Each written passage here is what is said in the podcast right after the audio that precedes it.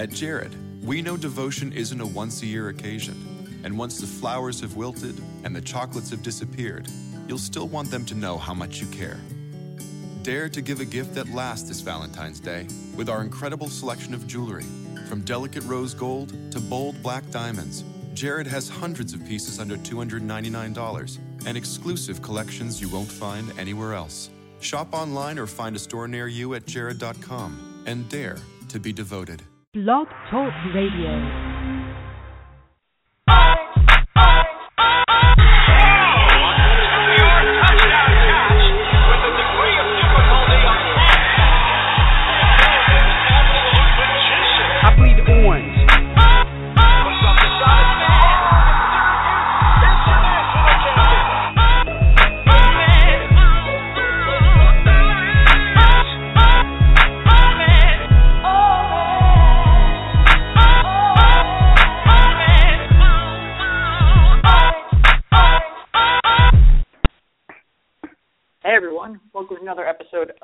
Troy Nunes is an Absolute Podcast.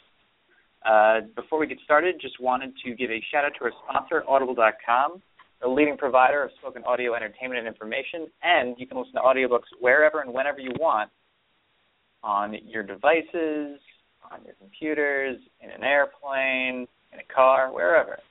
And you get a free book when you sign up for a 30-day free trial at audiblepodcast.com slash nunesmagician.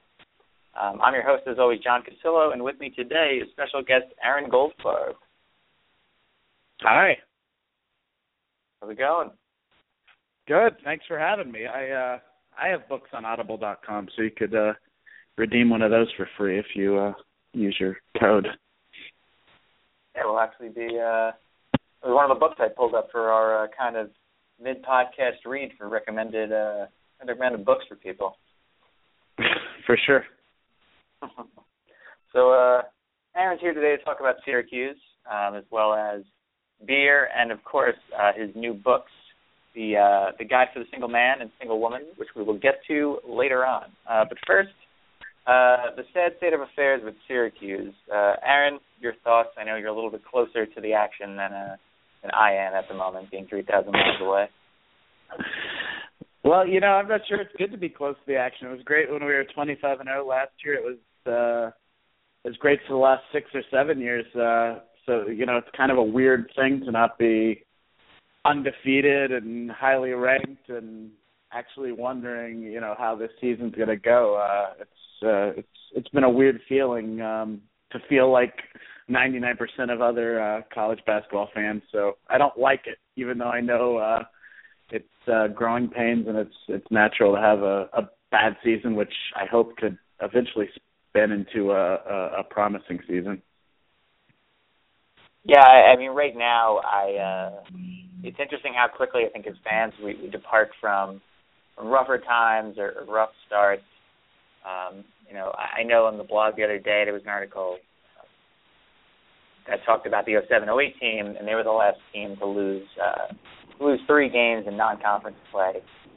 And it's interesting how quickly all of us just kind of pushed that to the back of our minds and forgot a time when, when this team was kind of hanging around the bubble um, for a few years there. I guess for me now, it's, it's really just resetting expectations and trying to tell myself that the sky uh, has yet to fall. Um, doesn't mean it won't. Admittedly, um, I was joking with a friend of mine today that uh, we figured might as well get the postseason ban out of the way by just giving it to ourselves rather than letting the NCAA get satisfaction. But um, hopefully, it doesn't come to that. Yeah, I mean it's I mean it's tough. I mean if we can assume a loss to Villanova and going nine and four out of conference, then you're looking at, by my estimation, maybe having to win 12 games in the Atlantic uh, Coast Conference, including uh, the, the the tournament, to to make the NCAA tournament. Which, you know, to me is kind of potentially disappointing because I think by February and March, in just about every single game we play, we're going to have the two best players on the court in uh, Rakeem Christmas and Chris McCullough. I mean, we have the two best players on the court right now in most games. Rakeem's playing insane, and McCullough's playing great as well.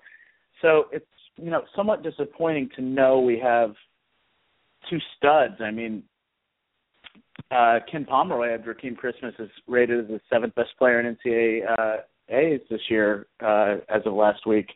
So we have two great players right now, and just no one else is, is is pulling their weight, not even close.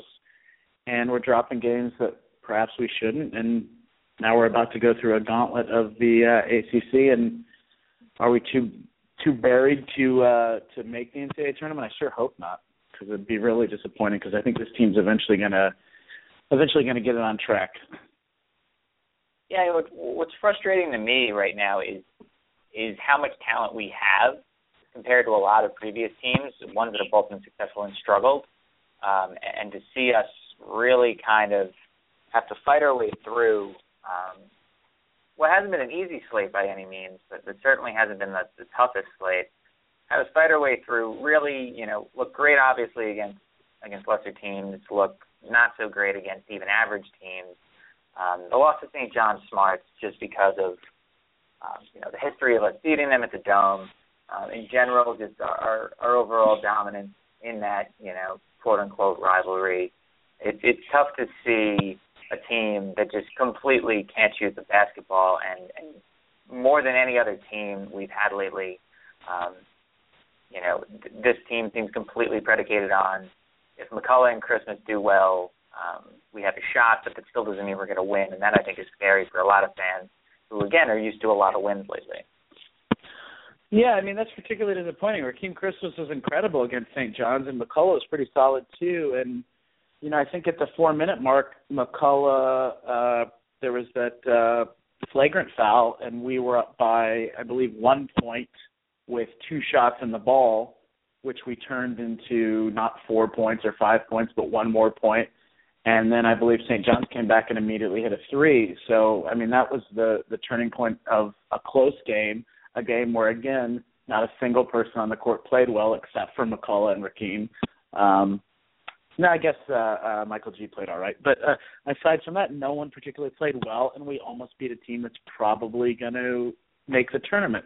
Um, ultimately, we obviously lost by 12 points in the, the the final three minutes, but it's it's just frustrating to know we're so close, and if Trevor Cooney could hit some goddamn shots, and you know Caleb Joseph could you know not turn it over as much, that we'd actually be winning most of these games. So I don't know whether that's something to be happy about or proud about, or to go, well, I can't see Cooney ever hitting shots, and I can't see Caleb Joseph ever turning it around this year. I, I don't know. It's a really confusing time.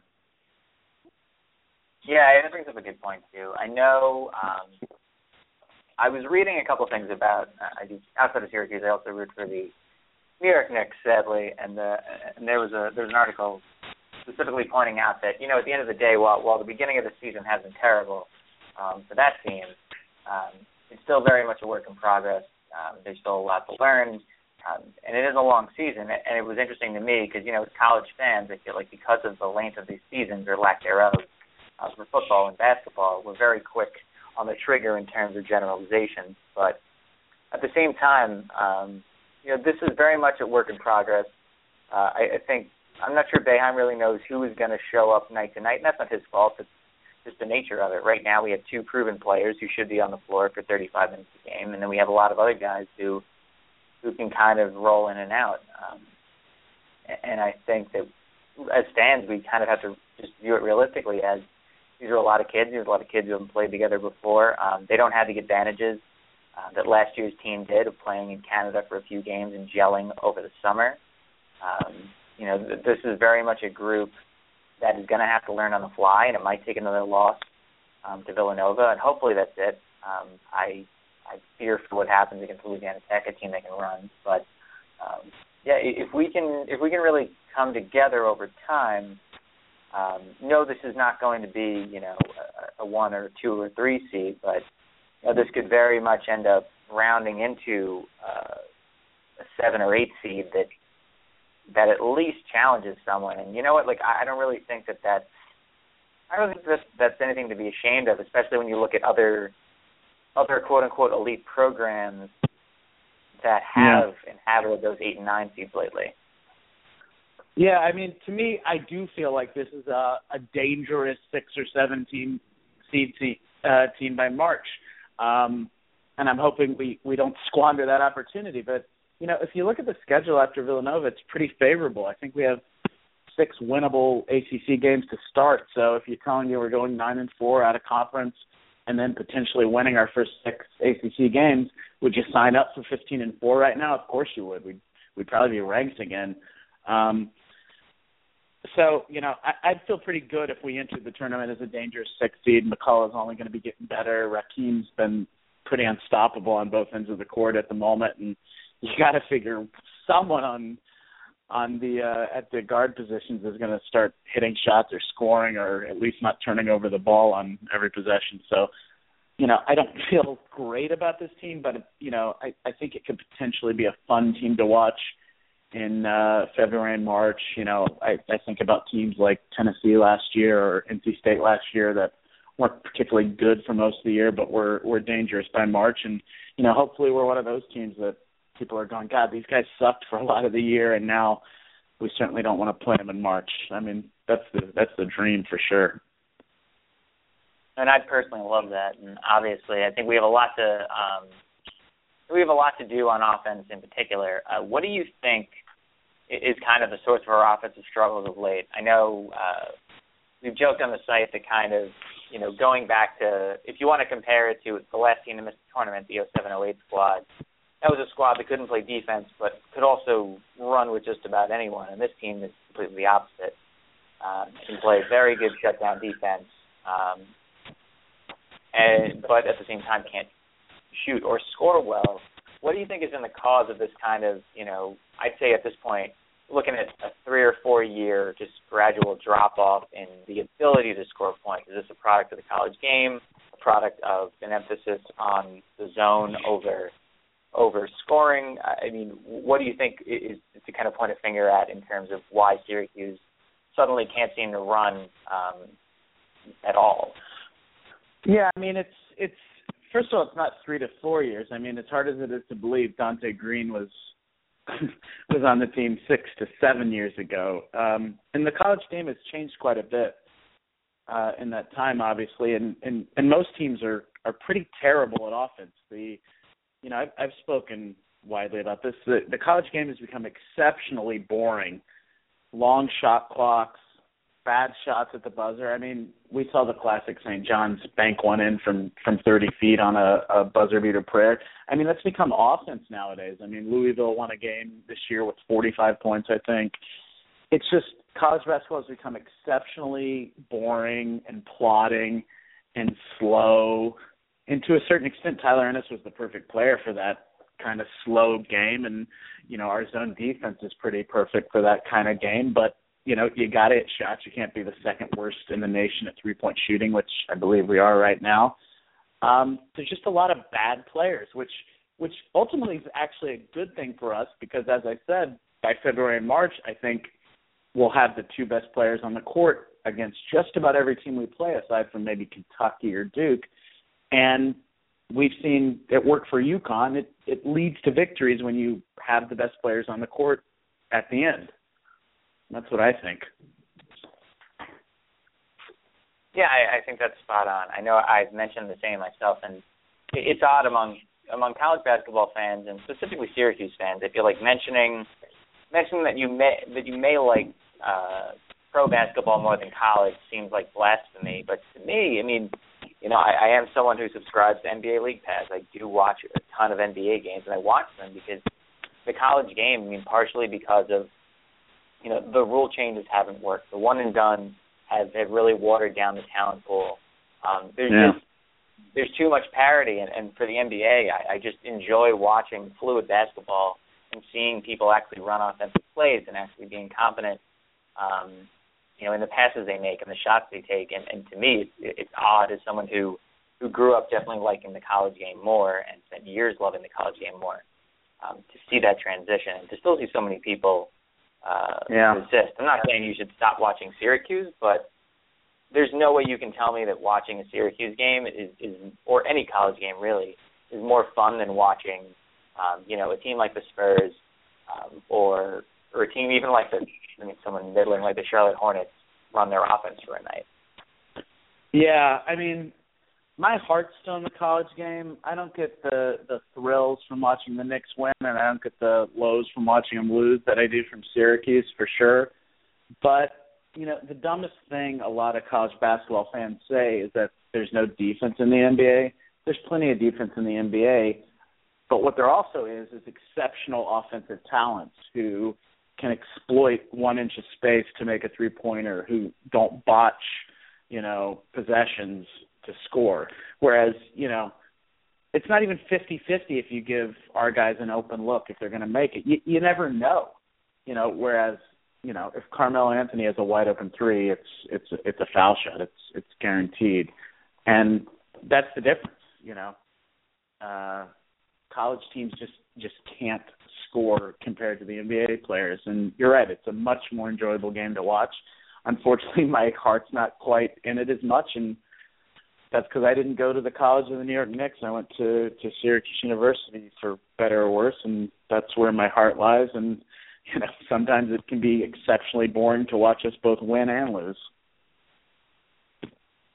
That's a fair point too. I, I've tried to. It's it's interesting. I feel like I've tried to explain to people who aren't aren't big college sports fans, um,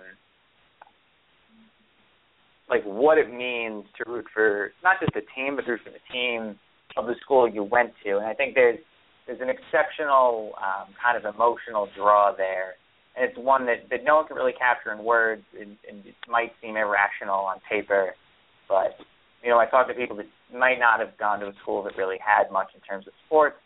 They don't really understand the obsession. I mean, Syracuse football was was terrible by all accounts this year, and yet you know, I had in my cubicle, like, put up all the banners just like it was at varsity, have my Syracuse football helmet sitting on my desk, and and was willing to talk about the game with anyone who would pass by. And this is even, you know, again, 3,000 miles away from campus.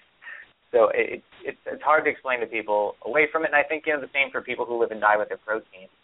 Um, I, I think it's hard for them to really explain to college people how they could possibly get so invested in something that they didn't really they they didn't they didn't live and, and be immersed with in the same way that college fans are. Yeah, I mean, pro sports, which I love equally, is is is rooting for laundry. It always is. Whereas you know, college sports is rooting for guys who, in theory, had a similar experience to you. They at least lived in the few square miles where you lived, and went to the same stupid, you know, Sbarros at a food court that you did and certainly hooked up with a lot more women than you did on campus, but uh, you know, for the most part had similar experiences and there's something that unites you as opposed to there's nothing that unites you to the the Knicks aside from the fact that you live in the same city or grew up in the same city or own a freaking hat, you know. That's spot on. Um I guess transitioning a little bit, uh, your article last week actually was incredibly well received. I know you uh, you may not have expected that, but uh, I enjoyed it. You know, a lot of other people did as well. Uh, seemed that that the tips for the single orange man or woman uh, definitely uh, definitely seemed at least up everybody's alley on paper. Good. That's nice to hear. No one uh no one yelled at me in the comments, so I didn't know if I'm losing my touch or uh or if I just wrote a, a rare good article that people actually liked. People have uh, decided to direct their uh, their hate at me as of late. although I've good. actually gained a certain, I've gained enough favor uh, with the fan base since I put myself through recapping play calling all season, and, and this season in particular, um, some some commenters were campaigning for me to earn sainthood, which overdone, sure, but to be honest, it was it was really a struggle towards the end of the year. Yeah, des- deserve it for for sure. I uh I I don't know how you possibly do it, especially on the West Coast. Fair, yeah. Recap recapping games. I mean, rewatching them for a second time when it's 75 or 80 degrees and sunny out, and I'm a mile from the beach is not not exactly my idea of a of a fun day, but but there we were. Um, what would you say as far as uh, as far as the article, which everyone should go read um, over on Nunes Magician? Uh, what would you say is the big kind of well, the one? If people are going to take one tip from that from that guide, what would be uh, your recommendation? Well, geez, I almost feel stupid to to offer tips. I mean, I'm a 35 year old married guy. Like, uh, I, I certainly can't offer kids at Syracuse tips on what to do at college. You know, as far as I know, all the uh, all the college kids are having threesomes every night that we missed out because we're too old. But uh, you know, that's one great thing about having a college that that loves and supports sports. If you're a single person is 12 football games a year, 40 basketball games a year. You can always go to a bar and just see a good looking girl, a cool guy, and an orange shirt and strike up conversations and and it's really easy to meet people. I I don't know how people meet people that went to I don't know, Holy Cross or you know, uh Emerson or something. But for us, we're very lucky, especially if we're in a major city. You know, there's there's countless Syracuse bars in Manhattan and Boston and DC and you know if you're a, a single man or woman and you're not meeting anybody uh, there's no reason you shouldn't be going uh to root on our our basketball team and finding a man or a woman who also gets pissed off every time Trevor Cooney misses a, a wide open three pointer and you can bond on that and maybe you'll fall in love and have a nice Syracuse themed wedding. Yeah, and honestly, there's even uh, there's even LA bars, if you'd believe it. Uh, for those who yeah, not I mean, aware, LA is actually a pretty big hub of Orange fandom. Yeah, I mean that's another great thing about being a, a a private school. We we we send our people out to just about every major city. I mean, you go to a, a you know an Oklahoma or I don't know an Ohio State. Most of the alumni are going to be close to campus in the major cities, but you know, we send our our alumni to just about every major city in America, and I'm sure you know Dallas and Seattle and all these places have great great Syracuse support groups. Everywhere I go, I see Syracuse gear. I was in Europe this summer, and you know Syracuse hats and Syracuse gears, and I'm a weirdo, and so I talk to these people, and they wonder why I'm bothering them. But you know, it's it's it's really great, and it's one great thing about having a, a private school that's great at sports. It's the one thing we have over the public schools. We always try to figure out, you know, how can we beat these public schools that have huge boosters and whatnot. Well, you know, we have just wider reaching uh, uh, alumni support, which, you know, I don't see Alabama fans in in New York. I'm sure there's some, but you know, we have we have fans in all the major cities in America. It's true. I know you brought up a point before too. You know, talking about people in, in college now. Um, I would say, at least from my own experience, the one thing, if there's any current college students listening, um, meeting people while you're at school is is very very underrated while you're there, and and suddenly when you leave, it's incredibly difficult to just strike up random conversations with the opposite sex. Not impossible, obviously, but you don't realize how good you have it in terms of just the the natural meeting with people um, of, of yeah. opposite sex or the same sex or whatever you're into. Like you don't realize it until you're gone, just how difficult it is to strike up those conversations. Yeah, I noticed a weird thing when I uh when I left college and I I lived in Hoboken for the first 2 years out of uh out of Syracuse.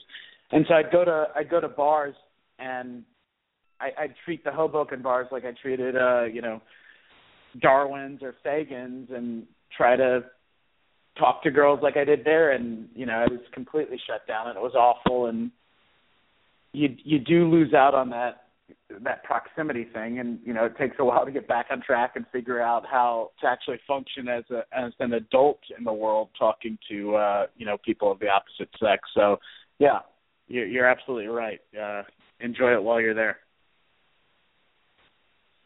Of course, I would also note you might want to listen to Aaron more than me because I met my wife in class at Syracuse, not at a bar. So, yeah, as far as yeah, game, why are you giving I advice? terrible. well, maybe you could recap. Uh, maybe you could recap how you picked up your wife all, all the plays for the blog. Yeah, I mean, admittedly. I mean, you know Yeah. what? Getting a date while you're in class is not an easy thing to do either. Yeah, especially because most people don't go to class, so that's that's an accomplishment in of itself. All right. I guess we'll consider this kind of halftime. Uh, I know usually on the show, uh, when typically Dan and I, um, we have our little halftime, talk about some beer. So, uh, Aaron, what have you been drinking lately? Um, anything interesting you want to share with the readers? Well, first of all, I hope Dan wasn't bumped and that he actually gets to appear this week. But uh, I, I'm actually drinking a beer you sent me right now. I'm drinking the uh, Golden Road Might as Well uh, Imperial Pale Lager. We've been uh, we've been doing some uh, beer swaps, uh, New York to L.A. lately. I've been sending you uh, some of New York's best stuff. You've been sending me uh, a lot of stuff from the burgeoning uh, LA beer scene, and I think we've been enjoying it, right? We definitely have. I'm actually I just poured your uh, Mass Rising Double IPL myself. Oh, great! So we're both drinking IPLs. Uh, Mass Rising is from uh, a great brewery called Jack's Abbey in uh, Framingham, Massachusetts. Uh, it's en route to my in-laws' house, so I always make my wife stop there so I can pick up uh, beer. It's a all lager brewery, which kind of sounds weird, but they uh, they make some great stuff, really uh, hoppy stuff, really boozy stuff, and uh, making a lot of interesting stylistic choices with lagers. Uh, I hope you're enjoying it. I'm enjoying your uh, might as well IPL from Golden Road for sure.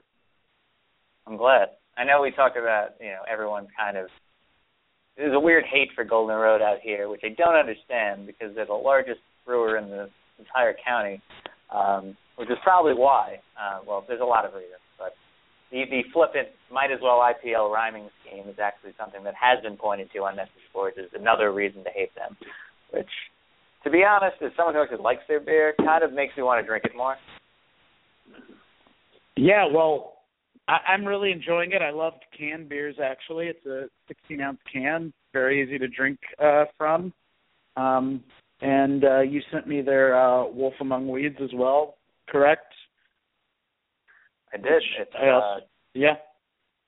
I, I'm a enjoyed. huge, huge, I'm a huge advocate of Wolf Among Weeds. I know I've mentioned it to Dan as well um, when he's been on here. That uh, Wolf Among Weeds, I mean, at least to me, in the microcosm of LA County uh, brewing and, and Orange County, because I think Orange County kind of gets lumped in with us as well. Um, Among Weeds is one of the most underrated beers um, in, in the entire Southern California area, just because of who brews it. Um, because no one's really no one's really willing to to look past that, despite the fact that it's actually a pretty solid uh, Lagunitas Suck substitute. If I had to kind of Yeah. make a comparison. Okay. Yeah, I loved it. I mean, LA's beer scene's not getting a ton of respect right now, but you sent me a lot of stuff that uh isn't even getting the greatest reviews on Beer Advocate or Rate Beer, but it was all top notch stuff that I I really enjoyed and we know how the beer world works. It's uh it's not necessarily the quality in the can or bottle that uh gets the high scores. It's uh often hype and you know rarity and other things but uh yeah i've been really impressed with uh the la stuff you've been sending me uh the modern time stuff was incredible um very excited to try a lot of the other things you sent me I'm glad. Yeah, Modern Times, uh, they're also an interesting case out here. They've only been around for about a year and change. Um, they're down in like the northern part of San Diego, but they've actually somehow managed to. I mean, they've managed to really blow up in, in just shorter, in just over a year. Um, demand has outpaced production the entire time. Um, they've recently really kind of uh, doubled down on on bottles. I know they just released a bunch of sours. Um, so the Imperial um, stout that I sent you is really quite excellent. Uh, Monsters Park. They have a couple different varieties. Um, on top of that one, that they had a aged whiskey one, they had a bourbon one, um, a couple others too. They're definitely, uh, I think, one to watch nationally because I know yeah so uh, they they've already gotten to so they had a uh yeah so they had a black friday release too Yeah, they've really uh, I, they've found a way to capitalize on on what's been uh, just an incredible amount of goodwill. I know for for those who hang around on Beer Advocate, um, if you're on the Pacific forums and you talk about modern times, chances are their founder Jacob um, will immediately chime in, but not as as someone intruding on a conversation, but really is just like a pal that you drink with. Um, and Mhm. if there's ever customer service issues, he's he dives in immediately. Yep, highly recommended. Um, as I mentioned, uh, drinking Mass Rising from Jack's Abbey that uh, Aaron had provided a couple weeks ago. Also, we just finished off a uh, Zombie Dust from Three Floyds because um, when you get a lot of bottles of Black Tuesday, you can pretty much get whatever beer in the country you want. So I used that to my advantage in uh, in recent weeks um, and enjoyed one of those. I have a bunch more coming actually. Uh, also had the other night watching the games. Enjoyed a uh, Seven Swans of Swimming from the Bruery. It was actually on tap at a uh, at a bar, which was was a nice change of pace. Nice. Yeah, so I guess transitioning away from beer, um, things you do when you drink beer. Um, let's talk about your books. Um, I know that the big thing here was, you know, being the first to really release two two different books the same day. Um, it's an incredibly cool concept. If you haven't seen, um, you know, again, Aaron's piece on Nunes Magician or haven't clicked through to Amazon, uh, would highly recommend it. We'll have the uh, the promotion code um, for the books in the uh, the post that everyone will see on Wednesday. But Aaron, you could just like take us through the books, um, kind of the main takeaways, just a you know a little synopsis, if you would. Yeah. So I, I actually went to uh, film school at Syracuse, Newhouse, TRF, and I remember one of my professors told me, told a class, he said, you know, it was a film business class. He said each week uh Hollywood releases a guy movie and a girl movie. You know, they release Batman and a Reese Witherspoon movie. They release, you know, Captain America and a you know Jennifer Aniston movie or whatever. You know, they're just trying to hedge their bets. You know, just trying to get one niche group to go to their to their thing. So I always thought like, well, that's you know kind of weird. What if you what if you controlled both the guy and girl release for the week? So it'd been something I'd been sitting on for a long time, and uh, then in about uh, you know 2010, my my manager came to me and he said, "Have you uh, you heard of this uh, Walter Matthau movie from the '60s called The Guide for a Married Man?" And I hadn't, and he said, "Don't watch it. It's it's awful." But you know, I, of course, I watched it, and it, it was awful. But it was uh, a movie uh, broken apart into vignettes, uh, whereas. Uh, uh, Robert Morse, who's actually uh, he plays Bert Cooper on Mad Men. This was 1967 though. Gives uh, Walter Matthau his guide for how to be a married man. So uh, my manager Craig thought I should write a book called uh, The Guide for a Single Man. I was single at the time when uh, when he when he pitched this idea to me. So I kind of coupled that with with my idea to want to control both a male and a female uh, uh, product for the weekend, and I decided to write two books at once. And I thought no one had ever done it before. Stephen King kind of did it before, but I'm the only one to have really released two books at the same time that can be read in either order. You could you could read one and not read the other, but if you read both, you get the full story. Uh, the guide for the single man's told from a man's perspective. The guide for a single woman is told from the woman's perspective. It's it's about a single night of bar hopping and um, Hell's Kitchen, Manhattan, uh, drinking, flirting, pickups. The uh, the characters in both books interact with each other at times, and at times they're away from each other. And you know, you might you know see one character talk to to hit on a, a girl, and then you wonder what happens when he walks away, and you can discover that in the other book. Uh, but uh, people are generally enjoying them. Uh, oddly enough, the the female guide seems to be more popular, but uh, yeah, they're they're doing pretty well.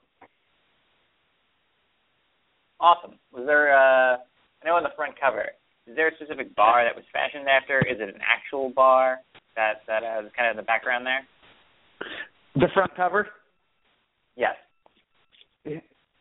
Oddly enough, the front cover is at a uh, a bar in Boulder, Colorado, which I've never even been to. Um, the funny thing is the the the the woman on the female guide, the the blonde, kind of looks like my wife from behind. So so many people assume it's her. It's not, but she's had to answer a million questions from people assuming it's her. Uh I don't look anything like the uh man on the uh on the uh the male guide, but uh yeah, I don't actually know who those actors are that were on the covers and I've never been in the bar, but I'm I'm really pleased with what the cover looks like and it certainly looks like a cool bar I would go to.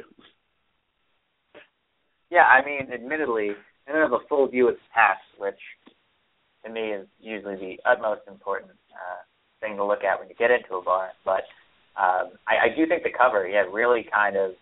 I think it's smart. It's quick. It, it really kind of gives you the story right away um, in terms of like what you're going to be reading. But I think draws attention. I think a lot of people are either going for overly minimalistic or overly maximalistic covers lately, and I do feel like even though we're not browsing around Barnes and Noble necessarily, um, we're kind of all buying books online in one way or another. Uh, I do think it uh, it definitely draws you in if you're looking if that's you know the book you're looking for. Yeah, I mean, I did the same thing as you when they showed me the the proofs of the cover. I looked at them. I saw Oskar Blues and looks like an Odell's maybe, and it looks like the guy's drinking a Negroni, which is something I drink. And I said, yeah, this is this is spot on. I'm I'm perfectly happy with it, and I sign off on it. it looks like a a bar I'd hang out with uh, when I was single, and even now, yeah, I was I was completely sold. Nice, nice. Um, so I guess like do you I, I know that your that all of your books um, don't necessarily you know link to one another um, in actual plot, but do you think that there's any links to this one in spirit from from your other uh, written works? Uh, yeah, maybe. I think if you enjoy enjoy my writing on Nunes Magician or Esquire or other places I write, you'll like it. You know, these are these are light stories about drinking and hanging out and you know life for 20 and 30 somethings and and you know big cities just out of college so if you like that kind of storytelling uh you know i think you'll you'll like these kind of kind of books they're not they're not stuff you're going to struggle to get through they're they're books you can read uh over a weekend or you know knocking a chapter or two off on the subway or you know while sitting on the toilet they're they're they're not super literary works they're they're easy books to read. And I mean, I would definitely agree. I know. Actually, might as well tie in a sponsor here while we're doing it. Um, for those who uh, are big fans of our tie-in with Audible.com, you can actually find Aaron's uh, book, How to Fail the Self-Hurt Guide there. Um, so yeah, highly recommended. I know I have uh, both of Aaron's previous books on my Kindle Fire um, have definitely used them uh, to make a plane ride go a lot faster. Um, and if you're reminiscent about your time at Syracuse, um, no matter how much or little it uh, it mentions it, you do kind of uh, get to visualize your own time um, at Syracuse uh, within Aaron's work. So yeah, would highly recommend that on Audible. And again, you can go check out uh, a free 30-day trial of Audible.com with our uh, URL, audiblepodcast.com slash newsmagician. So highly recommend that. Um, we're kind of wrapping up on time, but before we do, uh, want to discuss your uh, your article today that came out, the uh, the one on beer muling. Because honestly, I find that very entertaining, and uh, my coworkers who see me boxing shit up all the time, um, yeah. I sent it to them just as a kind of explanation piece and I think they all kind of appreciate it. Good. Yeah, that's uh, you know, it it it's got a weird reaction. I mean, you know, I think certain people know they're in these groups and other people think they don't possibly exist, but you know, it's just people that purchase an exorbitant amount of beer and distribute it to uh, other people across the country for sometimes for trade and sometimes for money. But uh, you know, if you're ever missing out on beer, it's because there's guys more organized than you, making sure they get every single bottle of rare beer out there. No, I agree there. Do you think? I, I know this is a constant conversation on, on places like Beer Advocate. Do you think that that hoarding is, and I guess situations like this, with like a ton of mules and things like that, do you think that's becoming a drain on the beer community, or do you think that it's just kind of part of the territory, and if you're smart, you figure out a way in. And you know, I don't know. I'm in a weird position, both as a guy who writes about beer and a guy who's been in the beer community for so long that I have the connections that it doesn't affect me, and if anything, it helps me. I I know countless mules, and they get me all the bottles I want, so I don't miss out on beers and I don't have to try particularly hard to get you know Black Tuesdays or Zombie Dusts. You know, it's it's not bragging. It's just it's just the fact of the matter. But if I was a younger guy, you know, I might be pissed. And if I didn't live in a big city, I might be pissed trying to figure out how can I ever try these things. And but it, it, it's just the fact of you know the way the world works. We want to we want to collect and covet things that we can. I mean, the the thing that goes unsaid is that breweries do not really operate on a uh, you know market capitalist system. They they undercharge for their beers. If if they were charging higher prices for their beers, people would be pissed off. But people also wouldn't be muling a hundred bottles of them. So, you know, the the fact that Bourbon County Stout costs six dollars for a bottle as opposed to like fifteen or twenty makes it easier for people to buy a zillion bottles. The fact that Black Tuesday costs twenty five bucks as opposed to a hundred makes it easier for people to buy countless bottles of it. And you know, that's not something anyone wants to talk about, but you know, that's that's the way beer's going to eventually go. There's thousand dollar bottles of wine. There's ten thousand dollar bottles of wine. Crappy bottles of wine are twenty dollars. Yet, you know, the best beers in the world are, you know, ten dollars, fifteen dollars, thirty five dollars, and you know, places are going to have to up the cost of their beers if they want to correct the marketplace for for both muling and trading and and the black market. That's definitely an interesting take, and I think I definitely agree. There is no, there is no one at least making money off the industry that's, that's necessarily looking to do that, at least looking to broach that conversation. I mean, even as someone who who benefits from the breweries um, fairly high comparable to the market prices, um, I would say that still like the amount of time and ingredients that they put in, um, I, I would say that they're still probably undercharging, even if most would say that they're probably getting the most bang for their buck in the industry, um, or, or at least close to the most compared to, to other uh, other brewers. Sure. I mean, I don't even know if you read about it. Just uh, two nights ago, uh, 50-50 out in uh, Truckee, California, I believe, released a uh, uh, Pappy Van Winkle barreled stout, and they charged forty-five dollars a bottle, which is at the uppermost level for for uh, a retail price for a beer, and they had 500 bottles, and that sold out in like a minute. You know, so there's certainly prices people haven't reached, and you know, people hate to admit it, and consumers are certainly not going to want to hear the fact that within five to ten years, there's going to be a lot of hundred dollar beers coming out, two hundred dollar beers coming out. You know, Pappy Van Winkle barrel beers are going to certainly be costing like several hundred dollars, and there's going to be less hoarding. There's not hoarding in in you know a lot of other alcohol uh, uh, based collecting industries just because you know it'd be impossible to hoard you know thousand dollar bottles of scotch unless you were you know Mark Cuban, um, and that's where beer's going to go for better or worse. Agreed. Um, yeah, I think that the thing too with uh, with beer is is that so much of it, not all of it, obviously, but so much of it is age specific. Um, yeah. If you look at the work that, that Sierra Nevada and Stone have done um, in terms of you know drink fresh dates and, and, and things like that, and I think that's the, the one thing that beer, at least I think, will always kind of nerf the price, uh, inhibit the price a little bit. Um, it is just that that expiration date. I mean, people. I mean, I've had plenty of IPAs that were six months old, and you do notice a, a considerable difference um, in flavor as the hop character sort of deteriorates. And, and it's going to be interesting to see, you know, as there are so many in-demand IPAs, um, you know, how hoarding kind of affects that. Again, like for me, compared to what I did at the beginning um, of my my you know craft adventure, I guess, um, where I was like, all right, like not paying more than ten for a bomber, and then like now, you know, at 26 years old, like I'm, I was happily buying as many um, thirty dollar thirty dollar bottles of Black Tuesday as I could possibly get, so I could kind of ship them around the country. And I, I think while the the price on on your your dark beers, um, and especially like the barrel aged stuff, continues to go up, I'm curious how how high the uh, the IPAs and pale ales in particular can go.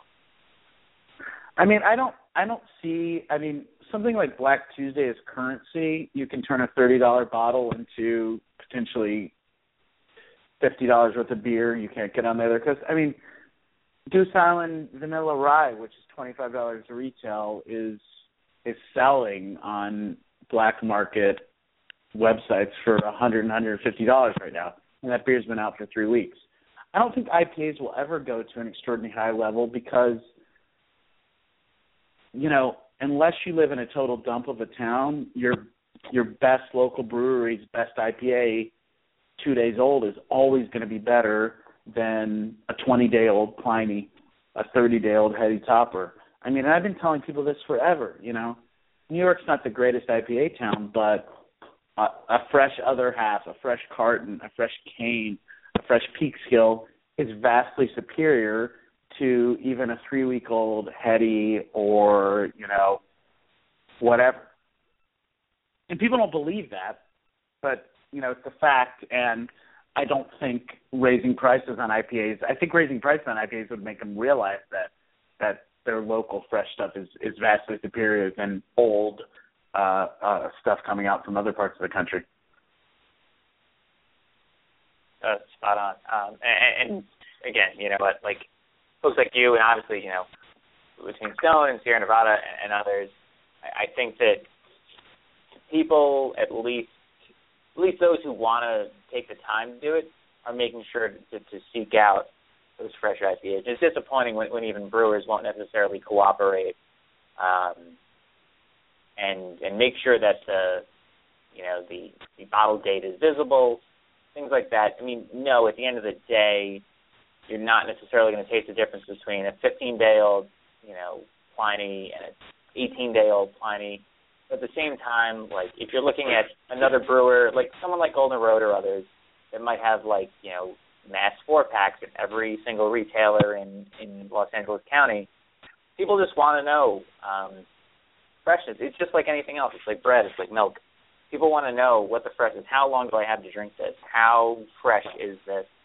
Um, and I think the more brewers that kind of come to grips with that and, and, and agree with that, um, I think the better off we'll, we'll all be, and the better off even like quite maybe questioning craft drinkers, people who will casually drink it but are no problem with a Bud Light either, might start siding more towards craft and local options in particular. If it was yeah. if it was more clear to them that that the fresh was better. Yeah, I mean, you're exactly right. You know, IPAs should be treated like milk. Unlike milk, they don't make you sick once they're they're past their their best date, but you know, they're certainly not as pleasing and it, it would be a great service if if most breweries could let people know that, you know, that 60 day old uh, you know, Lagunitas sucks that you're drinking is uh is is not good and you shouldn't be drinking it. All right. So uh, I guess that's all from me. Uh, anything else you wanted to tell the folks uh, before we kind of sign off? No, I just want us. Uh, I want the basketball team to get back on track. I want you to buy my books, and I want you to uh, keep drinking good fresh beer. Agree on all fronts. All right. So uh, that was Aaron Goldfarb, author of The Guide for a Single Man and Single Woman, which you should go grab on Amazon. Again, we'll have the code on the uh, post on Nunes Magician on Wednesday. Um, I'm John, as always, and I would highly recommend you uh, review and rate and be super nice to the podcast because that all those things actually make a difference and actually make people want to or not listen to this. So yeah, Thanks for tuning in, and uh, go Orange.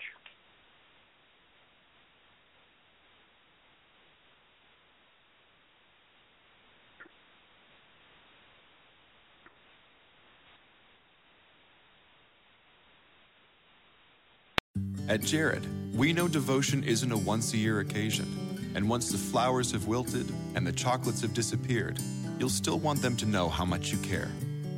Dare to give a gift that lasts this Valentine's Day with our incredible selection of jewelry. From delicate rose gold to bold black diamonds, Jared has hundreds of pieces under $299 and exclusive collections you won't find anywhere else.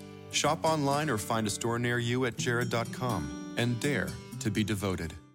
At Jared, we know devotion isn't a once a year occasion, and once the flowers have wilted and the chocolates have disappeared, you'll still want them to know how much you care.